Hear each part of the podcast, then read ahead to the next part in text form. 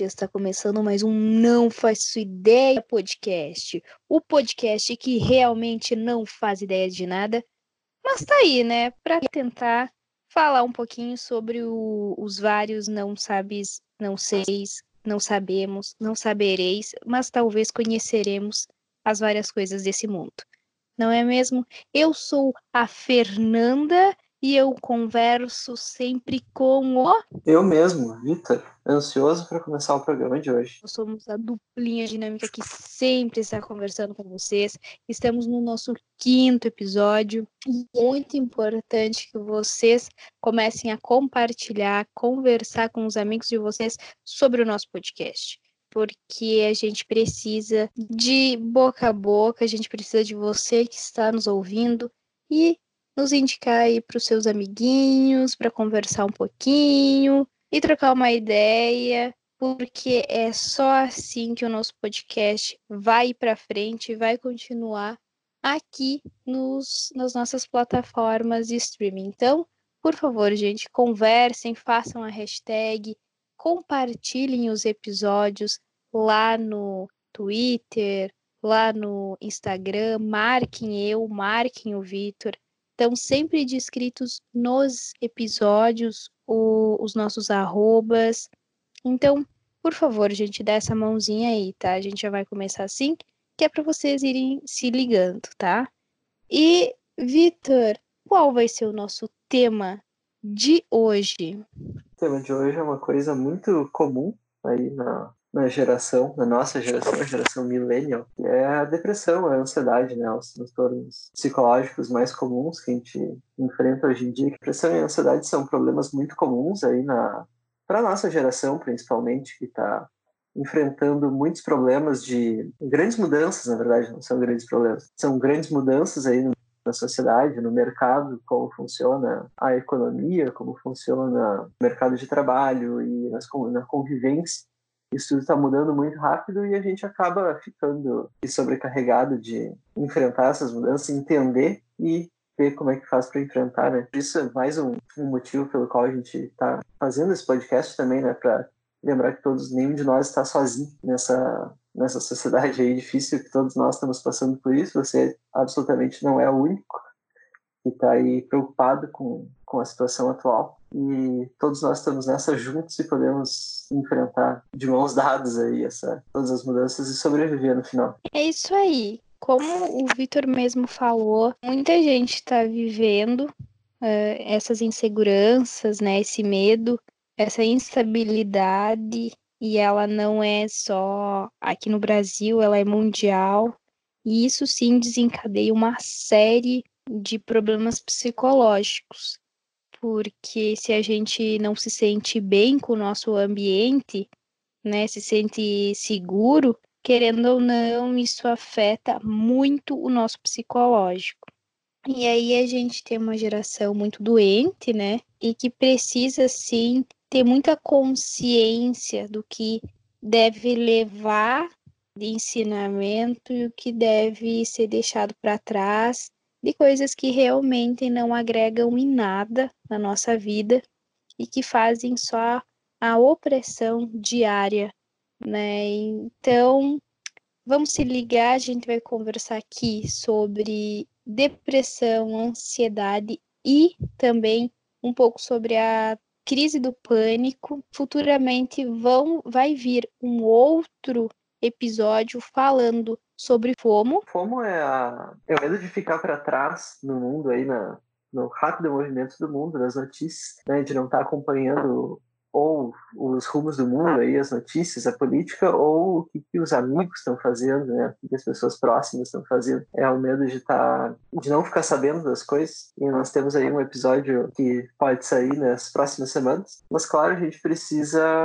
de compartilhamentos aí para para que tudo isso vale a pena que a gente continue fazendo, que continue incrementando o nosso trabalho. Sabe as palavras, Victor. Então, a gente vai falar sobre FOMO, vai falar sobre burnout, que são coisas muito semelhantes, uh, mas que de semelhantes não tem nada a ver também, e, e que fazem parte da nossa geração estressadinha, ansiosa e cheia de medos. Vindo para o tema de hoje, então a gente vai falar sobre a depressão, começando com depressão. Pasmem, segundo dados da OMS, a OMS é a Organização Mundial de Saúde, uh, nos últimos 10 anos, a taxa de pessoas com depressão, diagnosticadas com depressão, aumentou em 18,4%.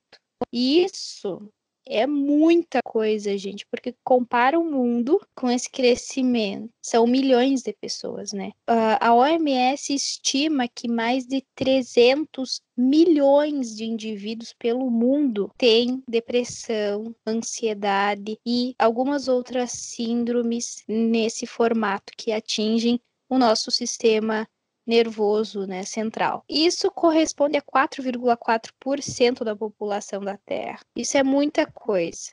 Se a gente pegar em dados para o Brasil, é o país da América Latina que tem as maiores taxas de depressão.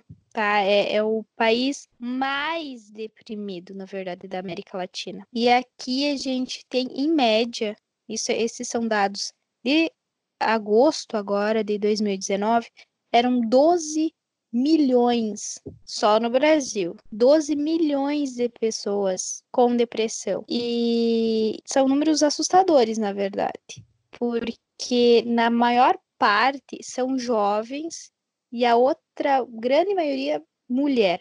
Quando a gente para para analisar e ver que a maior parte é jovem e mulher, a gente fica um pouco preocupado, porque segundo os dados do estudo geral, enfim, do mundo inteiro, é, 7,7% das mulheres são ansiosas ou deprimidas. E isso é muita coisa. E eu tenho. Vou falar isso por ser mulher. Eu acredito que atinja muitas mulheres porque a gente tem jornadas duplas, triplas, né? Tem várias jornadas. A gente é, tem que ser mulher, a gente tem que ser empregada, a gente tem que ser dona de casa, a gente precisa uh, ser amiga, a gente precisa ser mãe, uh, a gente precisa ser empreendedora. Então, assim, são várias coisas numa só pessoa e que é cobrada constantemente, que não é vista socialmente e, e que na verdade, desempenha um papel muito inferior aos homens, segundo a nossa sociedade machista e patriarcal. Mulheres são inferiores. E isso nos traz um peso tão grande, mas tão grande, que eu acredito que seja isso que faz com que as mulheres fiquem mais doentes, porque as pressões psicológicas com as quais a gente convive diariamente, que é uh, pressões sociais no emprego, o medo de ser assediada, o medo de ser estuprada, o medo de ficar grávida e perder o emprego, são coisas que contribuem para que a gente acabe tendo uma doença psicológica mais fácil que homem. Não que a gente seja, enfim, mais frágil, mas eu acho que as nossas questões sociais ainda fazem com que a mulher seja mais oprimida do que os homens.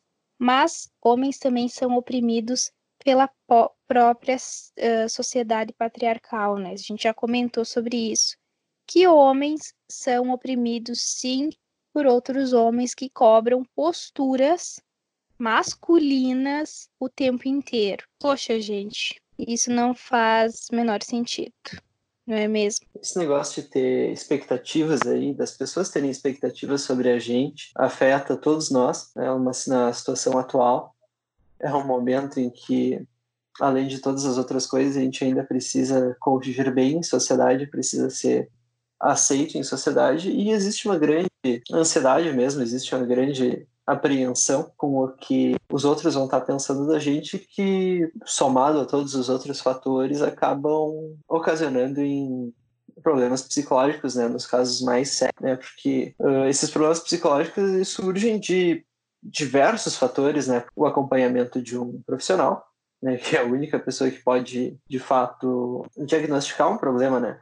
Mas o fato, pensando no fato científico, é que, uh, no geral, os problemas psicológicos são causados por fatores genéticos, físicos e ambientais, né? Por isso a gente pode dizer que eles vêm de uma tanto uma questão da genética, a pessoa é hereditariedade, talvez, que a pessoa tenha seus genes a combinação certa, que acaba ocasionando ou facilitando uma criando uma predisposição à ansiedade, à depressão, que é os neurotransmissores, a, um balanço ali da, das, o balanço ali das substâncias que o corpo precisa para sobreviver, né, ou que ele cria. Pode ser que essa que esse jogo do corpo esteja funcionando meio mal, que também.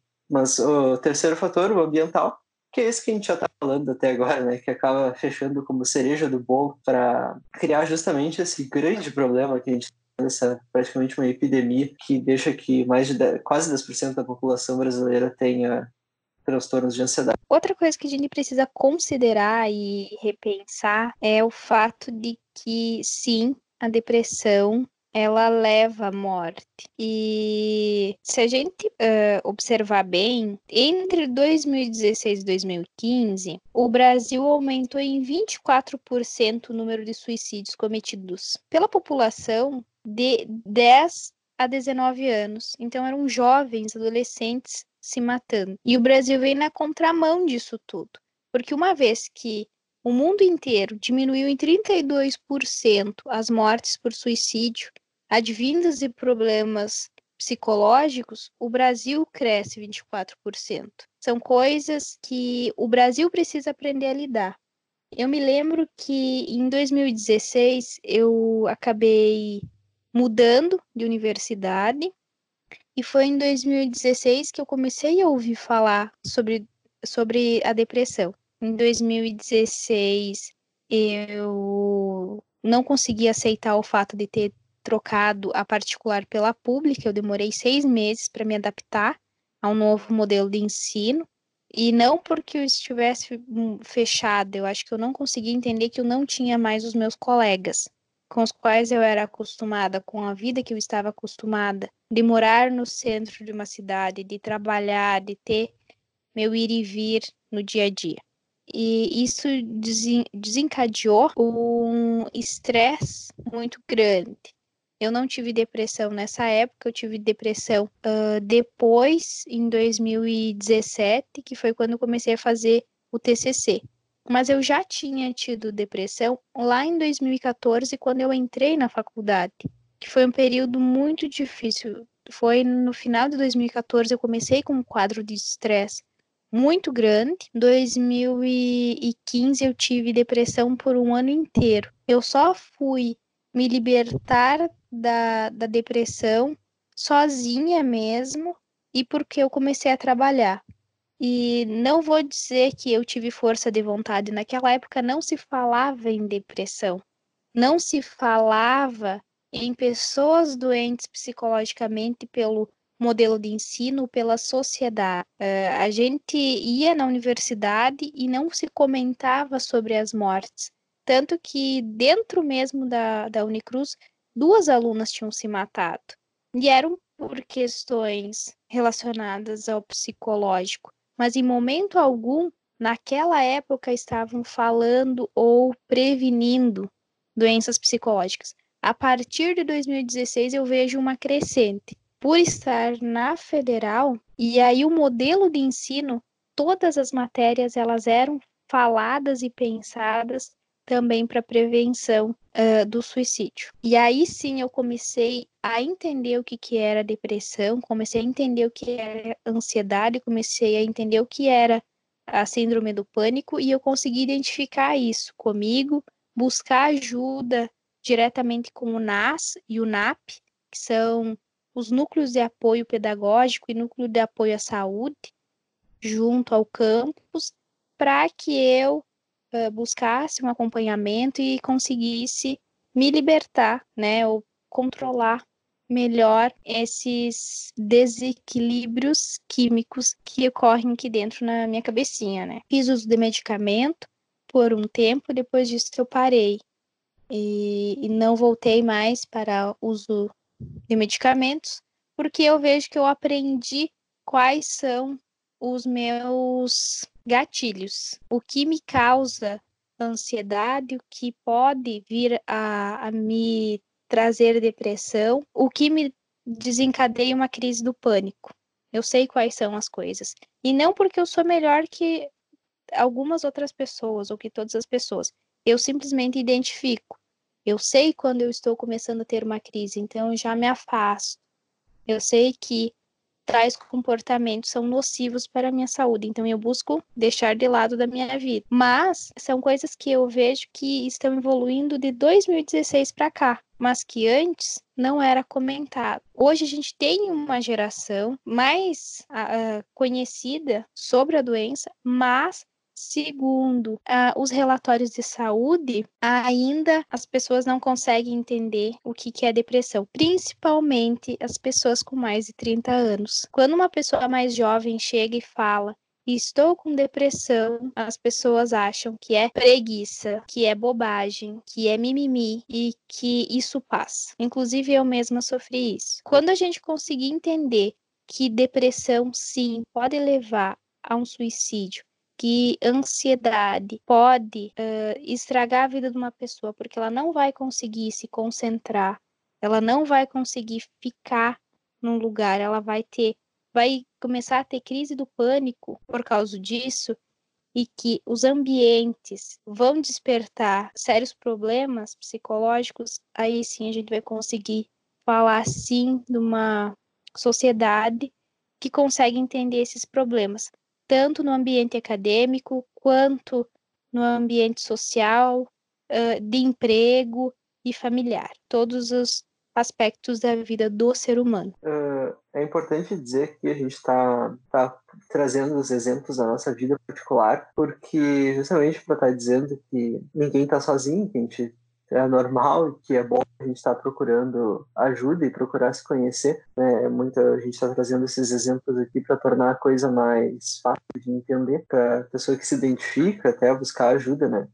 E foi o que a gente fez, né? Como a Fernanda falou, só foi possível porque ela pensou que tinha alguma coisa errada, né? Ela percebeu e que não era frescura, que não era preguiça, como ela mesma disse. Uh, antes de pular para o meu exemplo particular, queria mencionar um que a gente pensa aí já no suicídio, nas coisas mais. A gente vai para uma rota bem pesada quando pensa nos efeitos nocivos da depressão, da ansiedade. Mesmo que a pessoa não tenha uma atitude tão extrema, ou que não aconteça nada tão extremo com ela, a depressão e a ansiedade deixam marcas na saúde física do indivíduo, que é o caso um estudo alemão publicado em 2016, mas que vinha trabalhando há bastante tempo já com o tipo de acompanhamento, com 3.428 homens, correlacionou 15% das mortes de pessoas por problemas cardiovasculares, aí, né, no caso, tinham correlação com a depressão.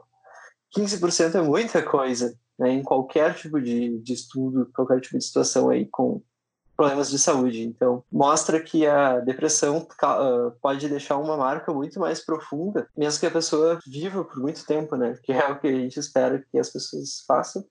Mas que com essa mente aberta, percebendo que dá para conversar sobre isso, elas conseguem conviver bem e melhor com os problemas psicológicos. Em um caso em específico, assim, pensando em termos mais recentes, um, a lidar com a ansiedade. Eu busquei ajuda pensando em problemas relacionados à ansiedade, que era a dificuldade no trabalho, né? a dificuldade de me concentrar, de uh, executar as tarefas, sentar quieto para executar essas tarefas. Tenho certeza que muita gente tem essa dificuldade. E na época estava acontecendo isso na faculdade, no, no, no, trabalho, e eu fui atrás de, de entender ali, né? Até uh, busquei ajuda profissional, que é muito importante. Não dá para diagnosticar nada, não dá para se identificar com verdadeiramente com algum problema sem passar pelo, pelo profissional. E foi o que eu fiz.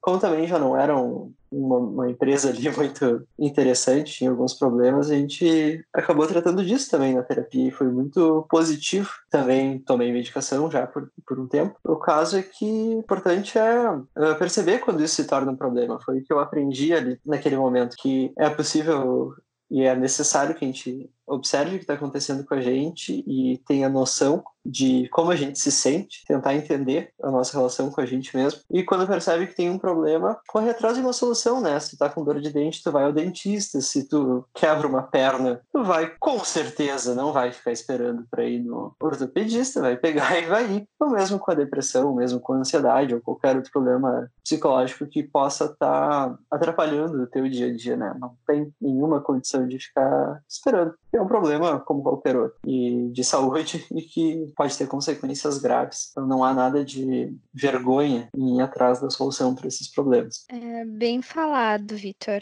É, não é vergonha ter depressão, não é frescura, não é bobagem, não é preguiça, não é falta de Deus, não é nada disso. É um desequilíbrio químico que ocorre, é, são problemas passados, são coisas que podem ter acontecido na sua família, coisas que aconteceram talvez quando a tua mãe estava gestando, pode ser um gene recessivo, pode ser, enfim, um conglomerado de várias e várias, várias coisas que desencadeiam esses desequilíbrios. Mas o importante é você buscar ajuda profissional, é você conversar com um amigo, primeiramente, é você falar com ele, desabafar alguém que você conheça, que você tenha uma intimidade muito grande e, e buscar ajuda. Ir até o posto de saúde, conversar, falar que não se sente bem, conversar com um psicólogo, ver se você vai tomar um medicamento, se você vai fazer terapia. Eu indico sempre terapia, é um, um bom momento, um bom diálogo para fazer um autoconhecimento, saber quais são as reais causas dessa situação. E claro, talvez o teu primeiro passo seja se esconder, seja o medo, e a gente entende. Eu mesma tive muito medo de, de buscar ajuda, mas eu tive que buscar porque eu estava na faculdade e eu não tinha vontade de nada. A minha vontade era ficar deitada na cama o tempo todo. E eu vi que aquilo não era normal. Não é a minha meu estado normal de espírito. Então, ah, legal.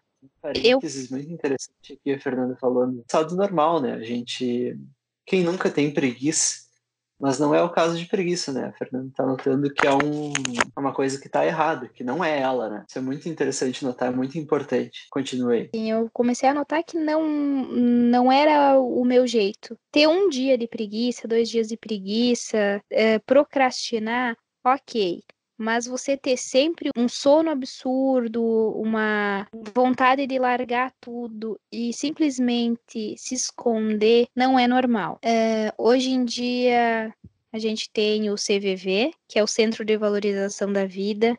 Vocês podem ligar para o 188, é, ele é grátis. Vocês podem conversar com alguém de lá, primeiramente, se vocês estiverem mal pessoas que já têm depressão, que já fazem uso de medicamento, que estão em tratamento, se sentirem que não estão bem, que estão tendo uma crise, que algo está errado, liguem para lá também. Não cometam um suicídio, não percam a cabeça.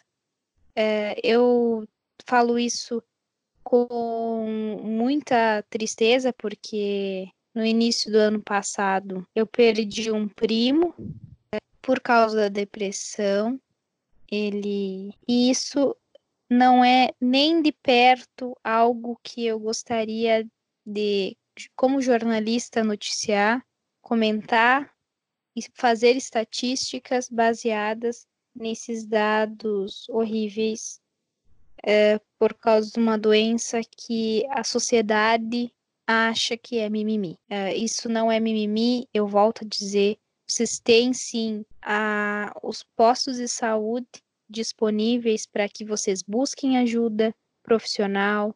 Vocês têm o CVV, repito, é 188. Vocês liguem para lá se tiverem é, confusos, se estiverem com medo, ou mesmo se tiverem uma crise repentina. É, é um serviço nacional, mas vocês podem conversar e buscar uma ajuda para vocês, um alívio, um conforto para um momento de extrema necessidade. Uh, a gente não é psicólogo, a gente não é psiquiatra, a gente só comenta está falando isso de um viés jornalístico, explicando o quanto isso influencia, né?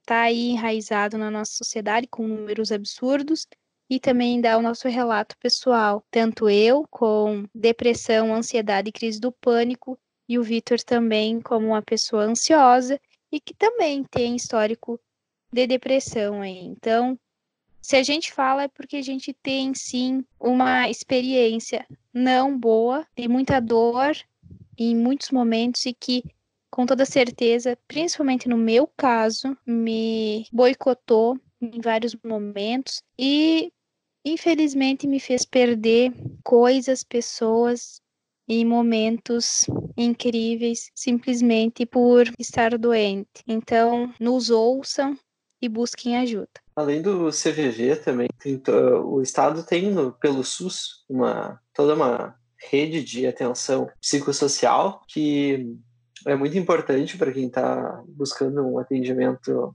a longo prazo. Tem gente que talvez já tenha até desistido aí de, de prestar atenção no nosso conselho, de estar tá procurando, porque, ah, vou ter que pagar, é caro, pagar o um médico particular, mas existem alternativas aí que que são gratuitas, que fazem parte do, dos direitos que a gente tem e são um retorno pelo imposto que a gente paga, que a gente tem mais aqui aproveitar. Seja cada cidade é diferente. Tá? Normalmente a entrada é pelo posto de saúde, que é a atenção, eles chamam de atenção básica, né? Atenção que identifica os problemas e chega até a tratar os principais ali, os mais comuns, digamos. E um deles é estar atento à saúde psicológica dos dos cidadãos ali da, da sua região e, quando necessário, encaminhar eles para um centro especializado, né? Então, vale a pena e é muito importante correr atrás e aproveitar, justamente. Não desistir porque pensando que é caro, que não tem condições, porque é sim muito. É possível, é acessível, né? tem que fazer. É, falando então de, de, depressão, a gente chega à ansiedade, que foi o que o Vitor estava comentando ali. E a ansiedade é um estado normal do ser humano, tá? A gente fica ansioso quando a gente vai passar está passando por um momento estressante. Só que o problema da ansiedade é quando isso começa a ser constante. Você está ansioso, você está em estado de alerta o tempo todo. É, você está preocupado e isso atinge muito, né? Na verdade, acaba prejudicando todo o teu corpo. Porque a gente tem como se fosse o nosso instinto normal, né? Fica ansioso para inibir algum fator surpresa que, que possa nos desestabilizar. É um estado de alerta, digamos assim. Só que a pessoa ansiosa, ela fica nesse estado por muito tempo. Ela está em estado de alerta o tempo todo. E aí a gente tem um problema da taquicardia, coração ele bate muito acelerado por bastante tempo. A gente respira mais rápido, né? É aquela bela palavrinha que a gente lê nos livros que é hiperventila. Então a gente fica ofegante, a gente tá nervoso, a gente não consegue controlar direito a nossa respiração. É, isso também desencadeia problema no intestino, né? E também tem a parte do nosso organismo que é a questão da glicose no sangue. É, começa a ir muita glicose para o sangue para dar energia para as células do nosso corpo, que é para a gente ficar estável, assim. Só que aí acaba que as nossas células ficam com muita glicose e isso pode dar vários problemas a longo prazo. Se a gente parar para pensar, todos nós seres humanos temos esses essa ansiedade que é o nervosismo ou a constante tensão, né? Mas a pessoa que tem ansiedade, ela fica o tempo inteiro com isso. Ela está em constante tensão, nervosismo, estresse, uma sensação de que algo ruim vai, vai acontecer, problemas de concentração, né? São coisas que o Vitor mesmo estava comentando aqui. Descontrole de pensamento, principalmente a questão de esquecer coisas do passado, deixar passar. É, preocupação exagerada, problema para dormir, irritabilidade, e vários outros fatores. Isso começa a atingir primeiro a nível familiar, tá? Porque as primeiras pessoas que sentem isso são as pessoas que convivem diariamente com a pessoa. A pessoa está sempre estressada, não dorme bem, começa a engordar ou a emagrecer muito, começa com alguns uh, sintomas predatórios, né? Ou se joga no alcoolismo, ou drogas, ou cigarro, enfim, ele busca um, uma ferramenta, uma válvula de escape para esse estresse, para que o corpo talvez entre nos eixos, né? Ou a pessoa só se isola do mundo mesmo, que é ficar só no quarto, mexer só no celular, ficar no canto dele. E depois disso começa os problemas mais sociais, que é o afastamento dos amigos, problemas no trabalho mesmo. São coisas que a longo prazo começam a se manifestar muito grandes e que não necessariamente têm a ver com depressão, né? Não, se, não andam sempre juntas. Também é algo que a gente precisa repensar. Pessoas ansiosas não são pessoas que só pensam no amanhã, são pessoas que estão constantemente preocupadas com uma série de fatores e isso não é nem de longe um elogio, muito menos algo ruim da pessoa, ok? É só, no caso de ser um problema de saúde, algo que precisa sim ter uma avaliação médica e precisa sim de medicamento para o controle dessa ansiedade. Achei legal que muitas coisas que a Fernanda falou aí são coisas que a gente observa nos outros, a gente pode observar nos outros, né? Não é diferente aí do aperto do peito, da falta de ar, do suor, né? Ou das alterações do sono, que são coisas que a gente sente na gente, né? Tem coisas aí como emagrecer, como comer demais, como talvez começar a fumar. Uh, fumar cigarro mesmo, tá ali, começar a criar aquele hábito meio que do nada, assim, às vezes é um sinal de que alguma coisa tá esquisita, de que a pessoa tá procurando ali formas de fazer uma reserva de dopamina ou fazer uma. de trazer essa sensação de calma que tá faltando para ela, seja ansiedade, seja depressão, e que a gente está observando e pode, às vezes, oferecer um ombro, oferecer um, um cumprimento, assim, uma conversa, se colocar à disposição às vezes já faz muita diferença. Às vezes a pessoa só reclama de uma coisa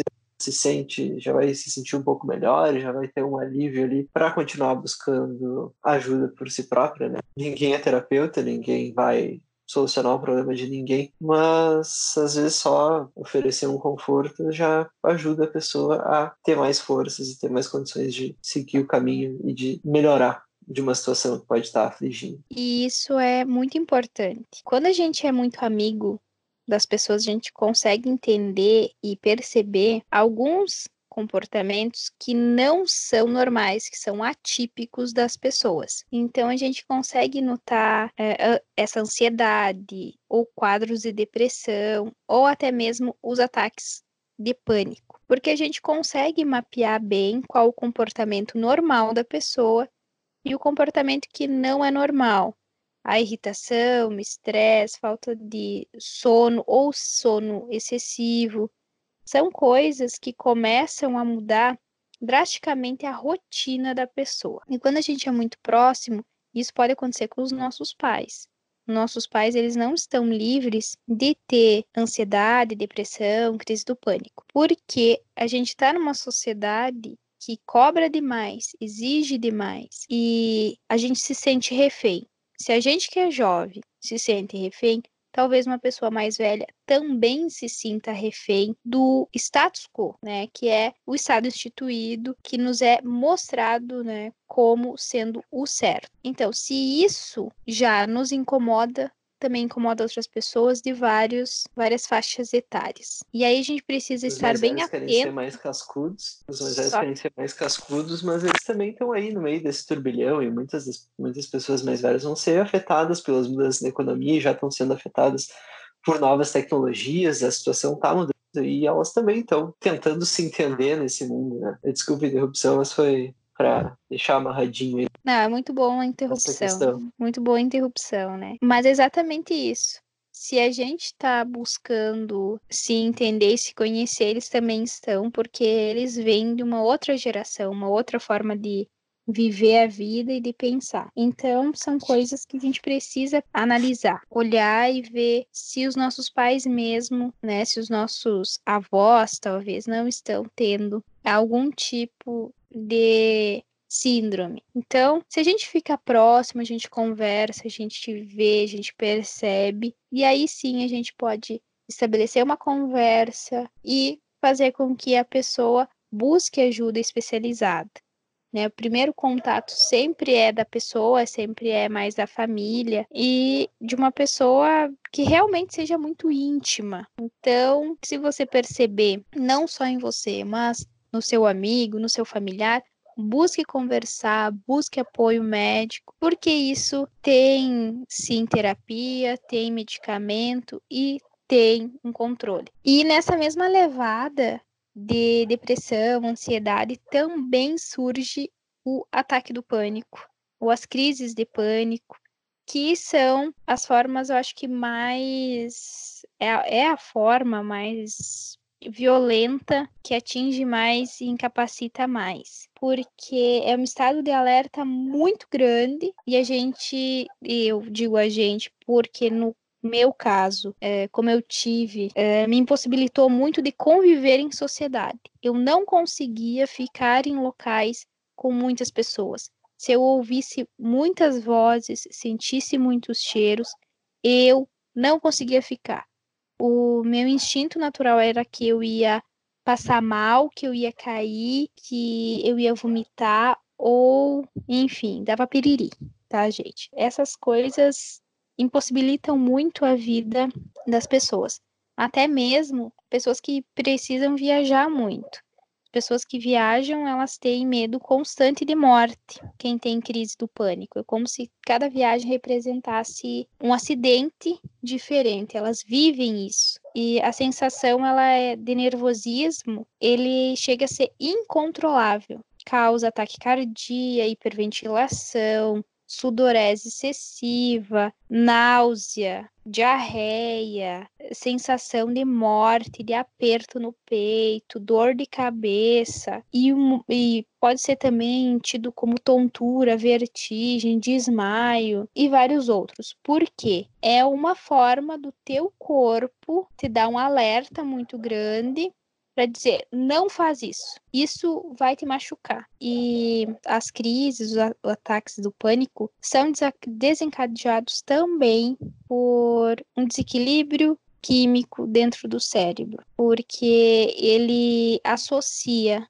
fatores externos há uma possível história do agora que vai acontecer contigo no momento. E geralmente são pessoas que passam por algum evento traumático, alguma coisa que muda o cotidiano delas drasticamente. Tanto que pessoas, né, que vão para a guerra ou que passam por algo muito grave, um acidente muito grave, algo muito grave, desenvolvem as crises de pânico. Por isso, mas isso não é regra, isso pode também acontecer com quem tem depressão, com quem tem ansiedade. Mas é uma forma do teu corpo blindar contra o fator externo que é o, no caso, né, nesse caso, o ofensivo para você. E são essas pequenas coisas, né, que se você tem, você precisa identificar você precisa parar e dizer, opa, o que me, me dá esse gatilho? Por que, que eu fico nesse esta estado? Qual é o fator? E tratar isso. Sempre, gente. Busque ajuda se você tiver ah, alguma, alguma sensação ruim, principalmente se você tiver que viajar, fazer um deslocamento muito grande, se você tiver na frente de na frente não, mas na convivência com muitas pessoas e você se sentir extremamente mal e sentir que vai morrer, busque ajuda. É, eu, eu cheguei a dar uma olhada em alguns materiais aqui de atenção plena. Eu não, não quero entrar numa seara aí das, das soluções e dos uh, de trazer soluções e de estar tá consertando a situação. Então, vou só dar uma ampliada que está ciente de si mesmo, de estar tá sabendo como a gente funciona, é o que acaba ajudando mais aí a, a gente a, a, solução de fato, né, a buscar os atendimentos. E quando a Fernanda diz, ah, se você sente isso, né, busque ajuda, o, é importante estar tá entendendo que não é Uh, essas sensações elas nem sempre vêm de uma hora para outra e, e numa intensidade muito grande de uma vez só a gente tem. A gente pode observar quando começa o que que causa que situações uh, deixam a gente pior. E daí de estar tá buscando não evitar isso porque a gente não pode evitar viver em sociedade mas uh, já está preparado, já está de olho e lidar melhor essas situações ao mesmo tempo que a gente está buscando ajuda. Né? Os psicólogos, os psiquiatras, eles podem orientar bem uh, em que tipo de postura a gente deve ter em relação às nossas dificuldades, que tipos de atitude a gente pode tomar para resolver o nosso caso. Uh, mas acredito que mais do que você buscar apoio psicológico ou de remédios, você precisa encontrar o teu, hum, teu próprio ponto. Como o Victor mesmo estava falando, sobre você estar consciente do seu corpo e estar consciente de si mesmo e das suas emoções, é, talvez você, né, existem pessoas e pessoas, mas tem pessoas que se ligam mais à religião e tem pessoas que se ligam mais a, a descobrir realmente quem são. E aí a gente pode falar sobre as pessoas irem à academia, mudarem os seus hábitos, né? É muito importante sempre que a gente tenha um desequilíbrio desses, a gente buscar também uma forma de viver a vida de uma forma diferente, buscar hábitos alimentares mais saudáveis, talvez pela tua alimentação ou talvez praticar corrida é uma ótima dica porque faz com que você sinta uma alegria muito grande, por causa do exercício físico e não é algo que você vai ter que pagar uma academia constantemente ou você vai ser preso a um local.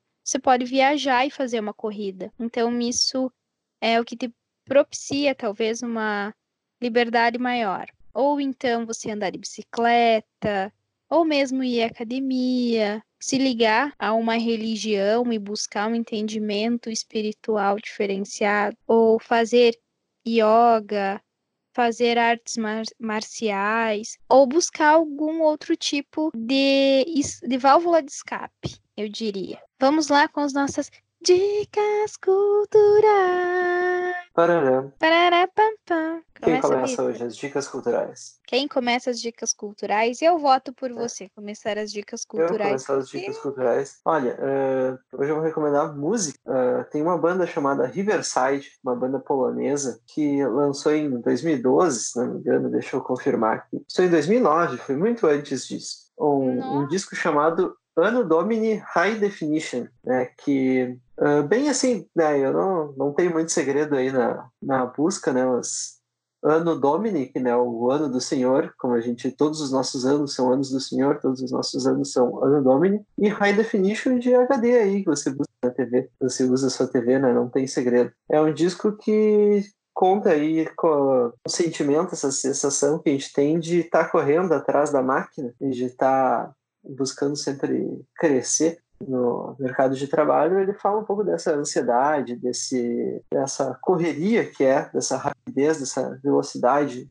ultra aí que a gente tem que correr todos os dias para estar tá buscando e muitas vezes se decepcionando aí quando, quando vai andando aí no mercado de trabalho e na em sociedade, né? Quanto dinheiro, quanto as relações sociais. Acho que é um disco muito bom aí para estar tá refletindo a nossa sociedade atualmente. E qual gênero musical que ele é?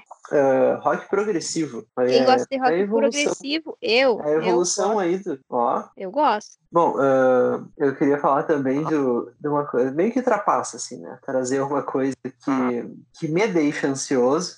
Então, é uma coisa muito engraçada, muito boa, mas que joga a minha ansiedade lá no 11, que é a série The Office, a versão americana. Não tive acesso à versão britânica, mas uh, posso falar pela versão americana, que é muito engraçado, mas também ali as situações de incrível vergonha alheia, absoluta vergonha alheia, me deixa muito, muito ansioso e chega a dar, um, dá, uma, dá uma sensação muito esquisita, mas ao mesmo tempo é muito bom porque é muito engraçado. Vale a pena. Tem no Globoplay, se não me engano, tá por aí. Não, não precisa. É no Globoplay. caros, mas se não me engano ainda tem até hoje. Então, vale a pena acompanhar. Eu tenho, basicamente, eu acho que dois filmes. É, dois filmes e dois livros. Mas, enfim, tem um filme que é livro também. Primeiro filme é Her, tá? Eu acho que vocês já devem ter, ter ouvido falar. Conta a história aí de um escritor solitário que ele, enfim, ele se apaixona por um sistema operacional. Eu acho, eu acho que meio que ele desenvolve esse sistema operacional, ele ganha, enfim, não, não sei direito, não, não me ative a detalhes específicos, mas ele começa a conviver, ele se apaixona por esse sistema operacional, porque ele quer preencher os vazios existenciais dele, tá? Isso daí, na verdade, seria um filme com uma visão distópica do futuro, também tenho o filme que é livro e que era livro, mas virou filme, que é As Vantagens de Ser Invisível, que é de 2002 e na verdade é um, um livro, né? Eu não sei falar o nome do autor porque eu não sou boa com esses nomes que para mim são ingleses, mas talvez sejam tchecos. Não faço ideia. Mas é basicamente a história do Charlie, que é um adolescente que é muito tímido, que ele está lutando com os sentimentos depressivos dele durante a fase ali, do ensino médio. E tem a nossa querida Emma Watson como a menininha que ele é apaixonado e ele Eu só vai achar que a gente tem alguma coisa aí, um contrato com a Emma Watson para estar tá trazendo ela sempre na, no programa, é, a gente não tem, fazendo programa ela, sobre ela. A gente não tem nenhum contrato com a Emma Watson, mas se ela quiser, a gente faz um programa só para ela, porque eu sou apaixonada por ela, e não é porque eu assisti ou sou doente no, doente no Harry Potter, tá, gente? Desculpa, não sou da fase do Harry Potter, mas eu sou apaixonada pela mulher incrível que ela é, pelos filmes incríveis que ela fez também, porque eu olho para ela e fico pensando, zero defeitos, né, gente? Zero defeitos mesmo. Então é, enfim, todas essas questões psicológicas uh, desse garoto aí no ensino médio. É um filme que tem umas frases, né, umas entradas muito importantes. O livro eu recomendo muito. Ele tem uns pensamentos e umas amarrações muito interessantes eu recomendo que vocês leiam o livro também. Outro livro que eu recomendo, que tem um perfil psicológico, é Quem é Você Alaska, do John Green, o querido João Verde, como eu e o Vitor chamamos ele, né, Vitor? Exatamente, exatamente. O João Verde, mais conhecido, né? Mais conhecido como João Verde do que John Green. Nós dois conhecemos só como João Verde, mas é o nosso querido John Green, que adora matar pessoas assim como Nicholas Sparks. Mas, não dando spoiler, mas já dando spoiler. Oh, ops, gente, desculpa fala muito sobre adolescência, sobre descoberta, sobre vícios sobre união, sobre pessoas diferentes e sim problemas psicológicos. Porque qual adolescente que não tem problema psicológico? E aí se fala é, muito né, sobre essas questões, e eu acredito que é uma, uma leitura rápida, não é um, algo que vocês vão demorar muito para ler, mas vale muito a pena, porque é um livro muito bem escrito. Se vocês quiserem ler mais livros também do John Green, eu recomendo. É, são livros ótimos, mas é aquela coisa, né, gente? Já se prepara, compra uma caixinha de lenço e deixa do ladinho ali do teu cantinho de leitura, porque você vai chorar. E não leia no ônibus, porque senão você vai começar a chorar, vai ficar toda ranhenta, e a pessoa do lado vai olhar para ti e vai pensar: meu Deus, por que essa pessoa está chorando lendo esse livro? E aí você não vai conseguir explicar, vai ficar uma situação embaraçosa. E vamos evitar uh, essas coisas, não é mesmo? Mas são essas então as minhas diquinhas. Foi um prazer estarmos na companhia de vocês. Uh, não esqueçam de ouvir os nossos outros programas, de compartilhar, de fazer a hashtag Não Faço Ideia Podcast e marcar eu e o Vitor, tanto no Instagram quanto lá no Twitter. Se vocês que estão ouvindo e querem sugerir uma pauta, manda pra gente lá no direct. A gente vai ouvir você sim. Ou então faz a hashtag, marca a gente, enfim, lá no Twitter, tá bom? É isso. Espero que vocês tenham gostado. Comentem se vocês gostaram, não gostaram, se ficou faltando alguma coisa. E a gente se vê na. Se vê, não. Vocês ouvem a gente semana que vem no próximo programa. É isso aí. Um beijo para vocês e eu deixo o Vitor se despedir. Tchau.